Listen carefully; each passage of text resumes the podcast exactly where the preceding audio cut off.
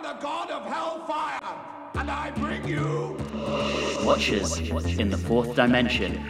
Try the Corsair or that fellow in the cassock who's learned to start behaving himself. Chapel the traitress, I call her. By my calculation, if we leave now, we should be back in London in time for breakfast. Hello and welcome to a bonus episode of Watchers in the Fourth Dimension. I'm Anthony. I'm Julie. And I'm Riley, and you must have carried out a human sacrifice before now. This episode, it's Riley's very first Big Finish experience as we discuss Operation Hellfire, a full cast audio play featuring the Third Doctor and Jo Grant. As this is a bonus episode, we're going to skip the mail and instead dive straight into our behind the scenes segment. The idea for this one came about when David Richardson, who is the producer of the Third Doctor Adventures, noted that the Third Doctor had painfully few stories set in the past in his televised adventures. So he emailed Jonathan Barnes, who is the writer of this one, and asked him to write a pure historical in the style of what might have come about had the format continued into the Pertwee era. Barnes has been writing for Big Finish since 2012 and has contributed 11 audio plays to the Doctor Who ranges and associated spin offs, such as Torchwood, along with a further four short trips. For this story, he actually considered making it as a celebrity historical, focusing on the real life writer Dennis Wheatley, but instead decided to go with the fictional Wing Commander Douglas Quilter. As director here, we have Big Finish executive producer and the voice of the Daleks himself, Nicholas Briggs. His contributions to the Whoniverse are far too numerous to list on this show, but suffice to say that he's had a long and illustrious career with Doctor Who. We had a secondary director, Sam Clemens, who played Hegley, also handled some of the directorial duties, specifically the scenes featuring Ian McNeice as Sir Winston Churchill, as they had to be recorded separately. Clemens also happens to be the son of Brian Clemens, who originated The Avengers, and he himself is a Big Finish regular, working both as an actor and a director. Sound design is provided by Scott Ampleford, who has made his only contribution so far to dramatize Doctor Who although he did provide most of the music for the Doctor Puppet series on The Fan Show, which the BBC put out on YouTube during the Capaldi era. The final product was released as part of the Third Doctor Adventures Volume 6 box set, along with another story called Poison of the Daleks. The set was released in May 2020, and rather fittingly, it was within a week of the 75th anniversary of VE Day, and that's Victory in Europe, which marks the defeat of the Nazis and their allies with that, let's discuss this. And let's start off. Riley, your first Big Finish experience. What did you think? I hadn't listened to an audio play or an audio book in quite a while. I usually will read a book if I instead of listening to on audio and other than that, just like everyone else, I'm watching television or watching film. I had forgotten how audio plays and audiobooks really try to engage into the atmosphere because they have to fill out so much and try to really you know pull you into this world. And so the sound sphere, for lack of a better word, was quite a treat. It's something I hadn't experienced in a long time. So I really enjoyed that element of it. It's really wonderful to hear you say that because pretty much every time Anthony and I listen to one of these, it's one of the first things we talk about is just like they keep nailing that soundscape, both through music and just everything that's happening in the background. You just feel like you're immersed. And what's amazing to me is that it's not just the things that are obvious to you, like in this one, we have the sound of a blimp or, you know, something like that, but it's just other things. Like they have such a focus on the sound and the background noise in the most non obvious, very subtle ways that I was impressed with. One thing that was particularly notable in this, and I thought it was interesting that it was his first time doing anything for Big Finish, was the actual sound design by Scott Ampleford. I thought his synths evoked Dudders really, really well. I'm so glad you brought that up because what I noticed about the music is that it was either synth or it was low reeds, a lot of bassoon, maybe some oboe, maybe some bass clarinet. So it's that wonderful bridge of synth being used for creepiness, but also low reeds being used for creepiness. And it's just so refreshing to like hear synth done well because it's paired with real instruments. And if I recall correctly, Julie, you'll be happy to know that eventually that's the transition we start seeing in the TV show. I'm ready. My body's ready. The other thing I wanted to touch on before we got into the story itself is this is the first time that we as a podcast have covered a story where they have very consciously completely recast the Doctor. Obviously, Jon Pertwee passed away way back in 1996. And Big Finish a few years ago brought in a gentleman by the name of Tim Treloar to evoke the character of the Third Doctor. What did you guys think of that? I was happy with the performance and the voice acting. I thought that he did a very good job of nailing the kind of flourish that Pertwee would use when speaking. And there are some similarities to the voice. And of course, there's other times where it seems to separate in certain scenes. But I think that for the quality of acting and the similarity of sound, I don't know if you could do much better than that. And I pretty much agree. There's so many of those little quirks that he tried to embody and things like that. Obviously, it's not going to sound exactly the same, but overall, he had the mannerisms down. He still had that really wonderful dynamic with Jo, and it really worked very well. And what's also important to note is that oftentimes when you have a situation where someone's filling in, trying to play the part that another person played in that same way, oftentimes it comes off a little rough because it seems more like a hammy impersonation than it does a decent kind of recreation. This felt a lot better. It allowed itself to sometimes color outside the lines and didn't seem to hammer down on so many certain kind of vocal stylings that we had. So it had a chance to grow on its own a little bit while still feeling like the third doctor. And like I said, not sounding like some Las Vegas impersonator or something. What's interesting about that, Riley, is at the last Wholanta, I had a very long conversation with Jason Haigh-Ellery, the CEO of Big Finish, who told me that his perspective on this is the Third Doctor is a character much in the same way as for example, Sherlock Holmes, who will be played by many actors over the course of time. So Jon Pertwee originated the role, but in the future, as long as someone can evoke the spirit of the part, he sees no reason as to why other actors shouldn't come in and play him as well, which I thought was a pretty interesting take. Think about we oftentimes liken him a little bit to a James Bondy type character. Mm-hmm. And James Bond is played by different actors, and they're just invoking the James Bondness of it all. Right. So, it's, yeah, it's very similar. And just to go back on, I think what both of you touched on, he had the inflections of Jon Pertwee and the vocal cadence. He even has that slight graveliness to his voice, but what he didn't try and do, and I'm glad he didn't, is if you listen to Jon Pertwee, he has a very, very slight lisp. Mm-hmm. And Tim Treloar did not try and ape that. So he knew his own limitations, knew the best approach to take, and stayed with that. And to your point, it doesn't feel like he's doing an out and out imitation as a result of that decision. One thing that was interesting because we're focused a little bit on like the sounds and everything, just listening to the Venusian Aikido just in audio was a very special treat. I didn't know I needed that. Yeah, and it's the kind of thing you don't think is going to work until you hear it. Yeah. Which is awesome. It does help having seen him do it on screen because then you can like visualize it in your head because otherwise yeah. it still works, but it's not quite the same. I have to admit that it gave me quite a chuckle when they put that into the story. I really enjoyed that. Let's talk about the story here. And fundamentally, what we have is a classic four parter that is about the occult with Nazis. Everybody's favorite villain in fiction. We open up with the occult, and I love when I guess it, does she become possessed and then have that gravelly voice that's like Mhm. Hades personified. Yes. That was really fun. And just the occult in general. I preferred the occult in the first part where I'm sitting here like, oh man, I'm invested and I want to know about all these people and everything else. As the story went on, I'm like, man, I wish it was more actual occult than what actually ended up happening. I understand where the story went and why it went there, but I actually probably would have preferred to have kept closer to that. But to set up the story, I thought it was really well done. I really enjoyed it. And then to go to the other side where the doctor's being grumpy with Jo and sorting through bills and going through the mail was just so much fun.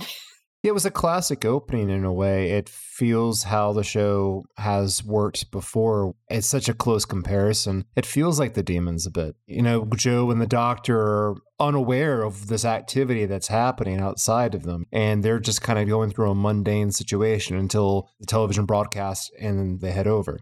And guess what? We have yet another instance of the Time Lord saying, Hey, doctor, we need your help. Go do this thing for us. Again, This Time Lord is the worst as well. Oh, absolutely. she sucks.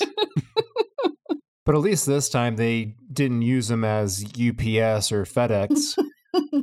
this time he actually had to be a little bit more active instead of just delivering a box. well, instead of delivering, though, it was basically, hey, go pick that up for me. Oh, I guess so. Then it's just the other other side of courier service. Yes. I think what I particularly disliked about this particular Time Lord was in the final episode, after Daisy had shot Sir Davenport Finch, this Time Lord shows up to gloat about it. Yeah. And that just felt really, really off to me. We've seen them defy their own moral code and interfere in the show, but for her to kind of show up and gloat over this guy who's dying, that did not sit well with me. It was a bit unusual. Yes. Except, you know, I always sit here and just remind myself that the Time Lords are the worst because every single time I see them as a collective group in Doctor Who, it's not good. So I don't really mind throwing her under the bus and saying, well, she's terrible because guess what? In my head, all Time Lords are terrible except for the Doctor and the Master. He's really not that bad. We'll meet a couple more in our journey, Julie, who I think you'll like. But they are very much the exception, and the majority of Time Lords are just terrible. In regards to the entrance of this character, they made a nice callback there to the fellow in the bowler hat. That's part of the fun with Doctor Who, right? There's so many different things you can reference in this show, and it can all come back. And so it's always just a nice little little treat when they do that. There are some other nice callbacks. So when he's basically trying to say, "Can't you get someone else to do this?" He says something along the lines of, "Try the Corsair," who is mentioned in the Doctor's Wife in the Steven Moffat era, or the fellow in the cassock, referring to the meddling monk. So we get flashes forward and back, and I really enjoyed that. There are a lot of nice little references throughout this story to other things in continuity. We also get introduced to Douglas Quilter. Dougie. I love Dougie. I love him. he is wonderful. I love the name. The name itself is great. He's a wing commander. So I'm like, okay, everything about this man is phenomenal. I'd really love to meet him or I'd love to see him on the show.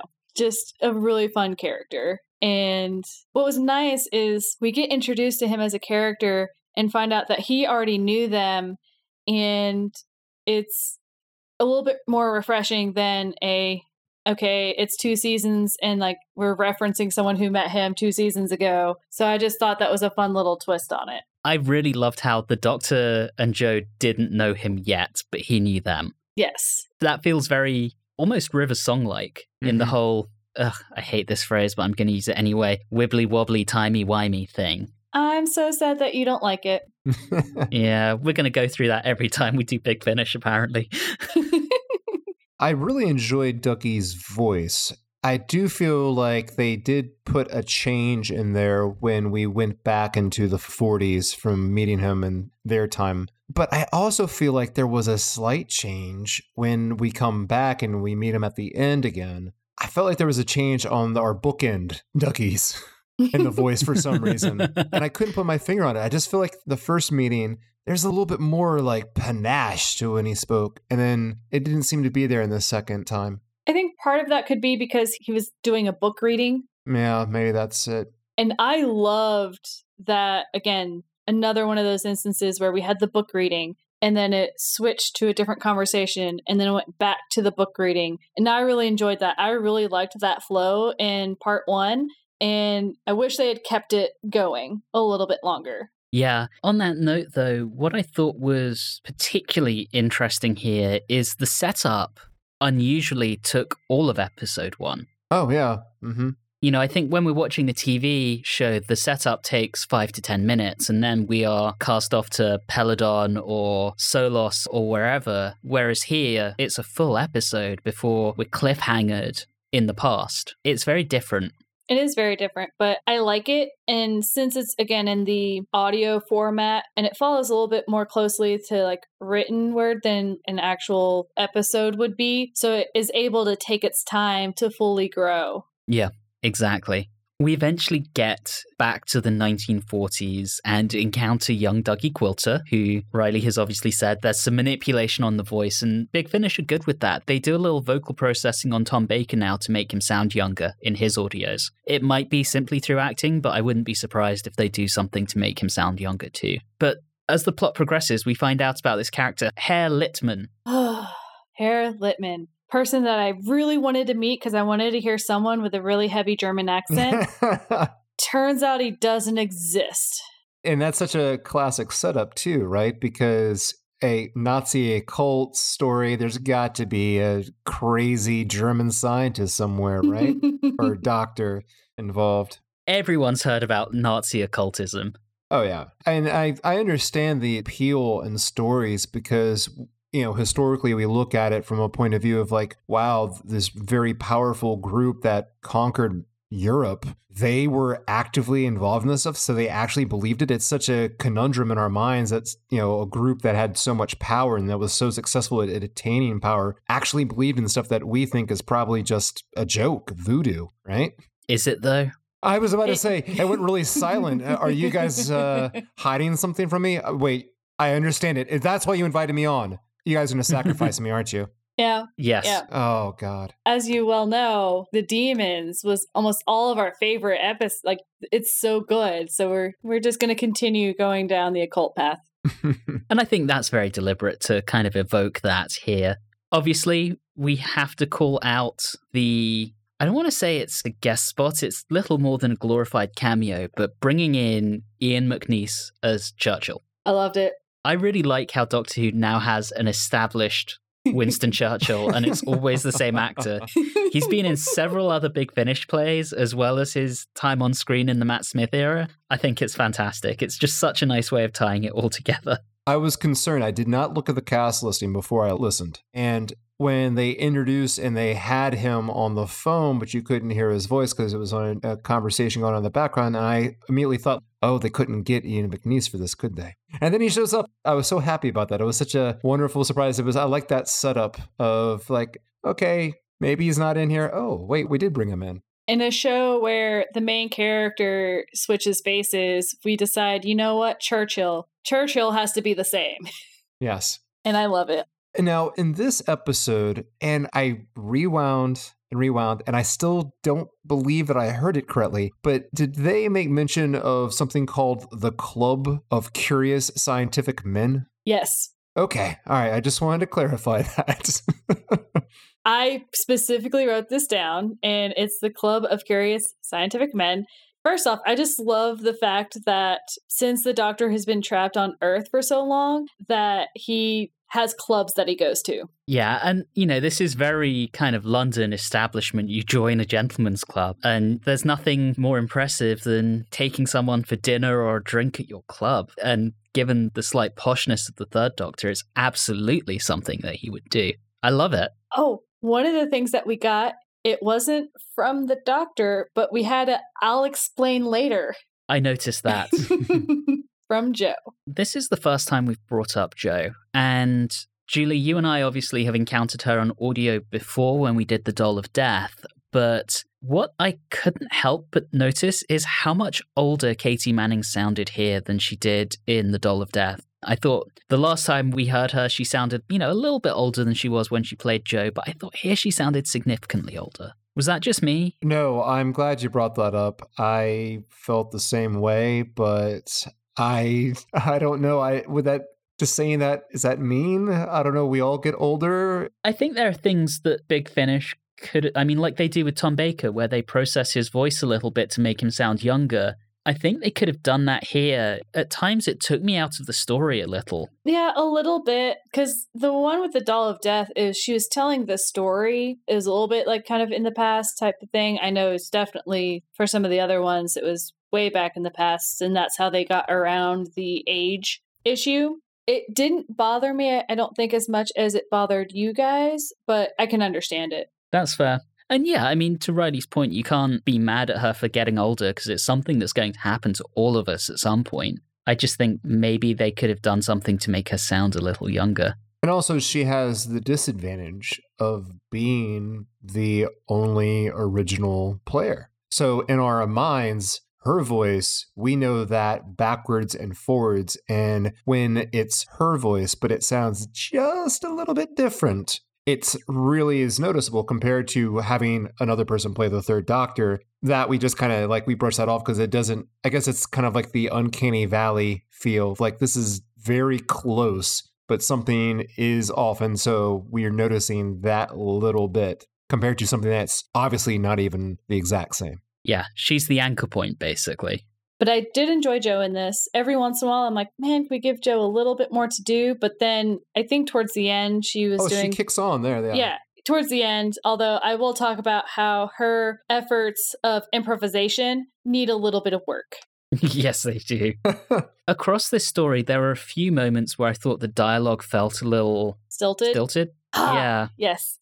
and it wasn't just her. I suspect that's in scripting rather than performance. Yeah, I think I would agree. But one person I think who nailed it is whoever played Daisy Chapel. Oh my gosh. She stole the show for me. She was phenomenal. She was a zealot. She believed with her entire being. And that was just something that was kind of really fun to see. Because a lot of times in these big finish, especially, it's someone believes something and then the whole point is Jo or the doctor trying to convince them that no, they're wrong. There was none of that that was going to happen with Miss Chapel. I actually really enjoyed that she was one. She was like, nope, this is what I believe. It's very much this. She didn't like men and she wanted the Nazis to win. That was it. Which, knowing what we know now and having defeated the Nazis and understanding what they stand for, makes her particularly abhorrent as a character. So Yes. I think for us to step back and praise her performance shows how strong she was in that role. Yeah. Again, there's a difference in she was the best performer and she was the most interesting character versus I side with her and agree with her. Exactly. Big difference. But you know, you hear plenty of stories about people getting hate mail because of the characters they've played. And I want to emphasize that that's not what we think here. We recognize she's playing a character and we appreciate the way she played that character. and she's so cunning. She stole the doctor's cloak to put on the scarecrow to mislead Jo and Dougie and try to kill them. That was brilliant. Yeah. There was one element of her that I never quite understood. She was particularly mad at Sir Davenport Finch for killing Sally. And I thought, okay, there's some kind of connection here. Maybe she's related to Sally, or, you know, maybe Sally was her lover, or, you know, a close friend. So, did you listen to the interviews? You know my answer to this, Julie. you I'm going to say no, and then you're going to tell me that I should every time, and I still won't do it next time. So, no. because the actress did touch upon it a little bit. And that's what I said, where she hates men. It kind of stems from that. But really, what it stems from is one of the reasons why she sided so much with the Nazi regime is because she saw that the British regime of misogyny and men being superior in that time period. And so the Nazis were opening it up to women because they were trying to get more of their vote because they were like, if we can convince them to be a part of our party, then we can take away those from the UK. So she was very much playing it from that perspective. And that's why she was so mad about the killing of Sally, because she saw it as a male misogynist instead of trying to turn her, was just like, well, she's not worth it because she's a woman, so I'll kill her. Okay. See, this is why you listen to the interviews. Yes. Putting my historian hat on for a second, though, the Nazis did genuinely believe that a woman's job was to pop out plenty of Nazi Oh. babies. they played a game, especially in the occult, they would draw women in. Mm. So it was a bit tied there as well. I want to flash back to Churchill briefly because one note I have here is that it was rather fun having the third doctor interacting with someone who's a real life character that Pertwee actually knew. oh Oh, yeah. I thought that was so cool I forgot about that. from his time in naval intelligence and reporting effectively directly to the cabinet. I loved that. I was like, oh, that's rather fun. I realize I'm meandering all over the place here, but let's talk about Sir Davenport Finch. We touched on him briefly. Obviously, one of our first encounters of him is him choking Sally. He is my least favorite character of this whole thing. I think he's worse than Miss Chapel in a lot of ways because, first off, he's an idiot. and he is a domineering man who thinks he's better than everyone else and and a traitor. And a traitor yeah basically all three of those things i mean he played it brilliantly but i hated him yeah, I think he's one of those characters where you enjoy hating him as well. I think Terry Molloy, who we will eventually see in the main show as Davros, I think he did a great job. Mhm. And it's a shame that he never got to meet the fabled Herr Littman. Which I think they should change the title from Operation Hellfire to Waiting for Littman. I love that, but I also really like every time, like, well, not every time, but most of the time when they brought up the name, they were like, Operation Hellfire. It's like everything stopped. They spoke it very, like, mm-hmm. succinctly. And then usually there was some sort of music cue at the very end that was like, "Boom." okay, I get it. Operation Hellfire. And I believe during some of the uh, cult proceedings, it was kind of done in like a heavy metal rock arena, hellfire kind of feel, you know? Hellfire!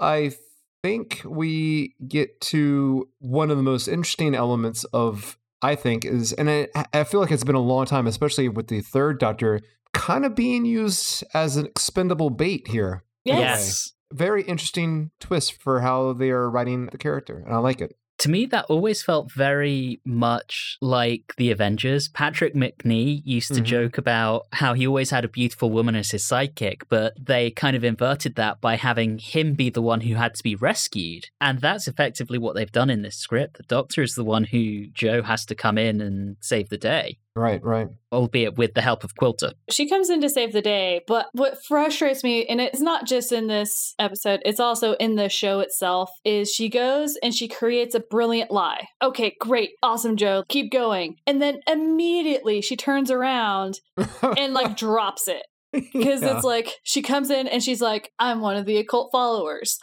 yes joe you totally got this immediately she sees the doctor she's like doctor i'm like you And then has to cover. And I think the reason why they do that, and it's happened before with her, is I think the expression is true of heart. And I think that's how they're trying to paint her as. And that's a fine thing for a character to be. But you're right, it does come across as, well, that's really sweet and endearing, but also could be seen as not very intelligent. Well, the biggest thing is that since she was trained by unit in a lot Right. of different things, I would think that undercover spy work would be included in that training. And that's where I get frustrated. It's not that I think that she's dumb, but I'm pretty sure you trained for this and you got really good training. So how come you're not better at it? Right. Yeah, she really is winging it. I mean, when she then has to turn around and claim that she's Dr. Josephine Grant and she's asked what her PhD is in, she almost stutters her way through that. And if I were Finch, I'd be just sitting there thinking,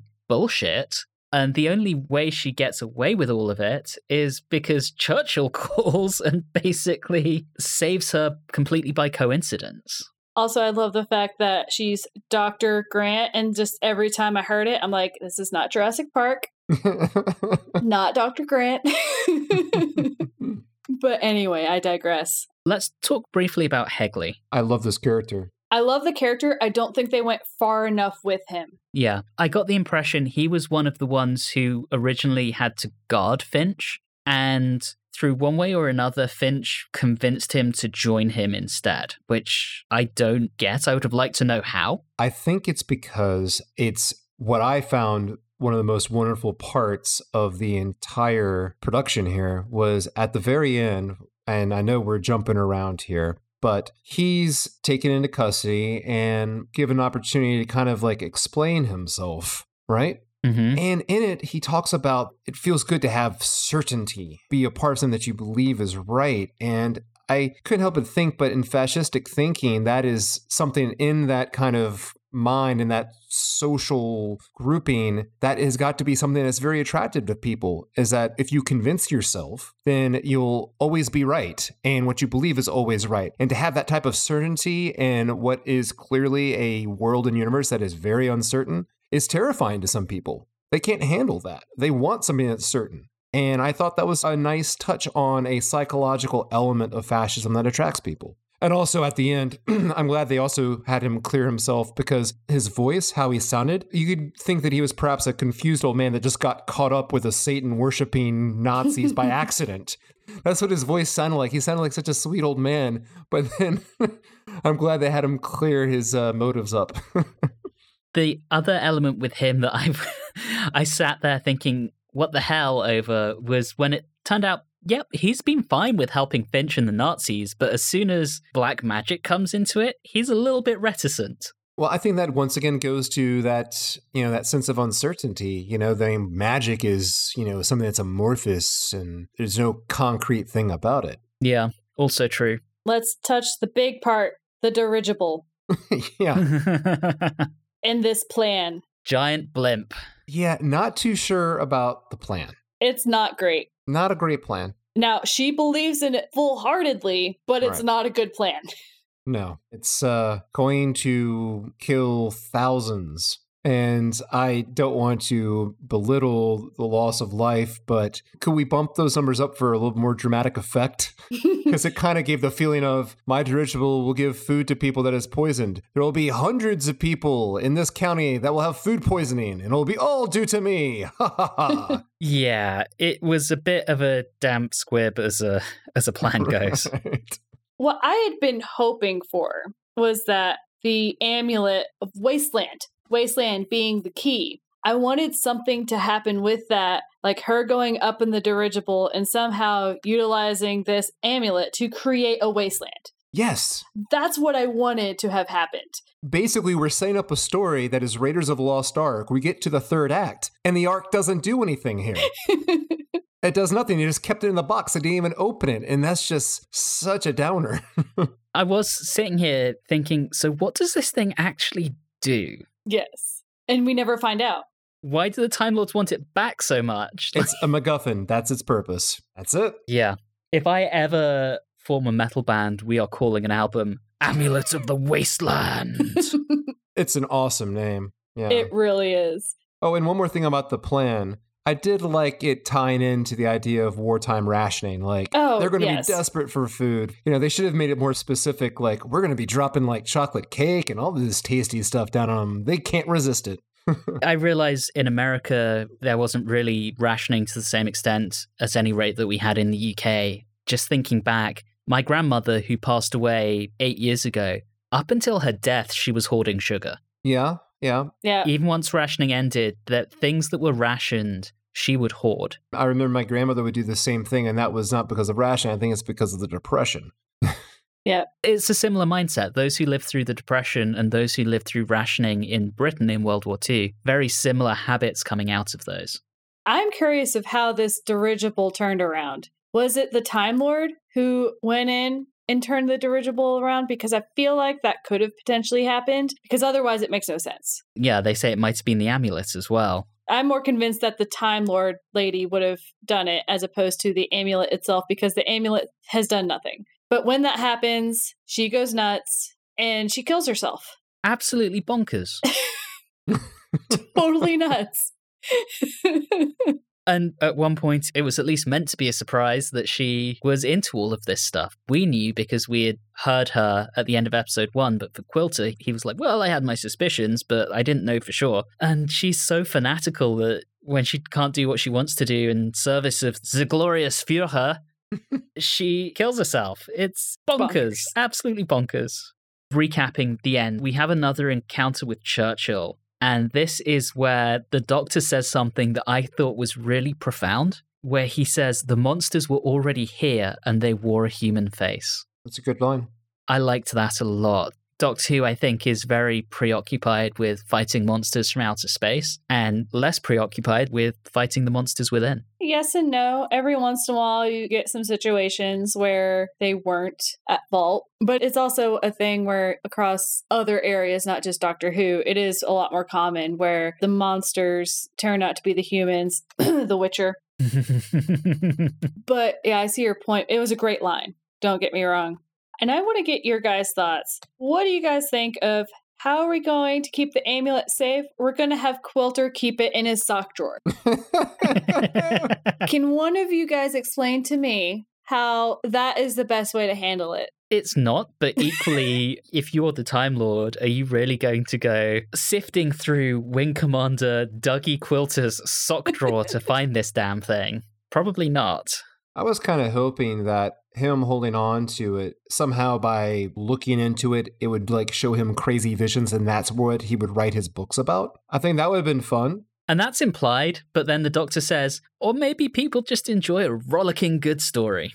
Hmm. I wish he hadn't have said that. I wish it was Quilter saying that maybe this is why I was, you know, so popular. And then the doctor could have just been like, maybe. And it left it much more open ended, would have been a lot more fun. I agree with that. And I mean, I really felt like there were a few misses in this story. We've already touched on the dialogue, which at times was not great. I mean, it was clumsy. There was a point where Daisy had a gun and she's going to hand it over, and she says, Take this gun, which I took from the wing commander. Mm, And yeah. it didn't flow well. And I think there were a few elements in the story. At one point with the Time Lord, where I already mentioned how she kind of gloats over Finch. She's quite cruel to him. And I was like, wait, are we going to find out that she's not actually a Time Lord? And no, that never happens. I felt like there were just some missed opportunities and some rather clumsy elements of dialogue through the story. But there was, I thought, on a positive note, some good little touches of humor. Oh, yes. The humor, there was plenty and it was good humor. There wasn't anything that fell flat dialogue wise and a few tiny plot point things. But overall, it was a very cohesive story, very well acted. Absolutely. I think that takes us through to the end of our discussion about the story itself. Should we go ahead and rate this thing? Let's do it. Julie, do you want to go first? I will go first. I enjoyed this. It's a bit longer than some of the other Big Finish that we've done, but Big Finish continues to nail it on the soundscapes, the sound design, and the music. Very big plus. The acting is really, really, really good. The actor playing the third doctor did a very, very good job. And fun things in this. And then everyone heard about me really liking Miss Daisy Chapel. And yeah, there's a few minor things here and there, clunky dialogue, things like that. But overall, just a fun, fun story. So I'm going to give it seven and a half grumpy doctors opening bills out of 10. Riley, let's go with you next. I enjoyed myself. This is my first big finish. I would love to hear how Big Finish would do a soundscape for an alien setting, completely bizarre, out there setting. I was quite happy with the voice work and the acting. I thought that the plot suffered and towards the third act, and I made that pretty clear. But I was very entertained by the humor. I thought it flowed very well. The pacing was very good. And it was just a pleasant little uh, ride. I, I can't be too specific on my rating other than from a personal perspective because this is, like I said, my first big finish. So I will play it down the line and say that I will give it seven curious scientific men out of 10. I dig it. And that leaves me. And I enjoyed this. I thought it did a really good job of evoking the era. The opening felt very Daemons esque. The soundscape was fantastic, really reminded me of old Dudders. And I thought for the most part, the cast did a really good job. I enjoyed Tim Treloar as the Doctor. Personally, it wasn't my first time hearing him, but it's been a while, and I'd forgotten how good he is as the third Doctor.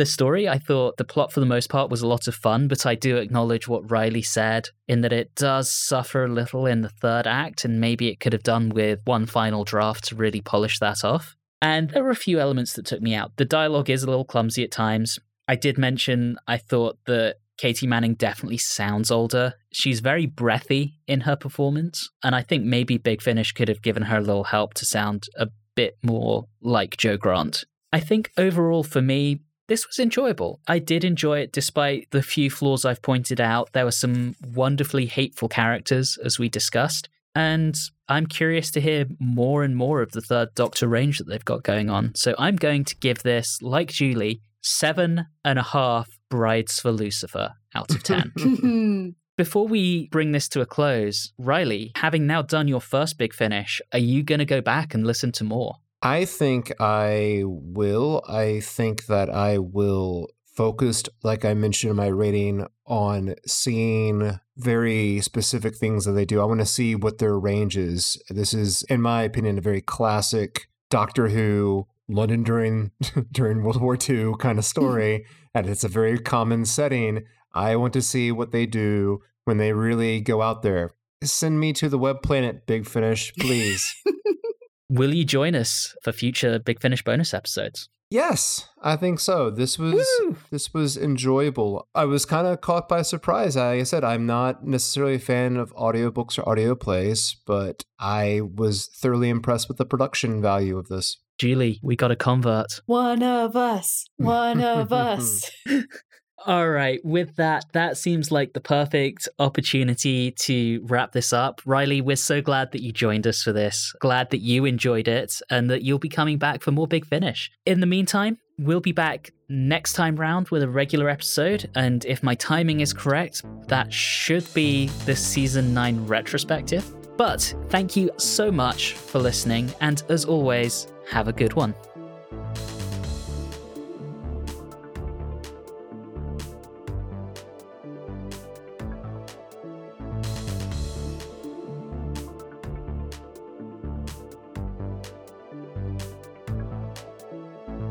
You have been listening to Watchers in the Fourth Dimension with Julie Philippek, Riley Schreck, and myself, Anthony Williams. This bonus episode, Waiting for Lipman, was recorded on Wednesday, the 12th of January 2022. If this is your first time listening in, all of our previous episodes are available through your favorite podcasting platform. You can interact with us on Facebook, Instagram, and Twitter at, at Watchers4D, and you can also email us at watchers4d at gmail.com. If you're enjoying the show, please do subscribe and leave us a review or rating on your favorite podcasting app. All of those things really do help the show. And always remember, if you're doing a story about Nazis, it may be fun to throw in the occult, but it's also really cliche at this point.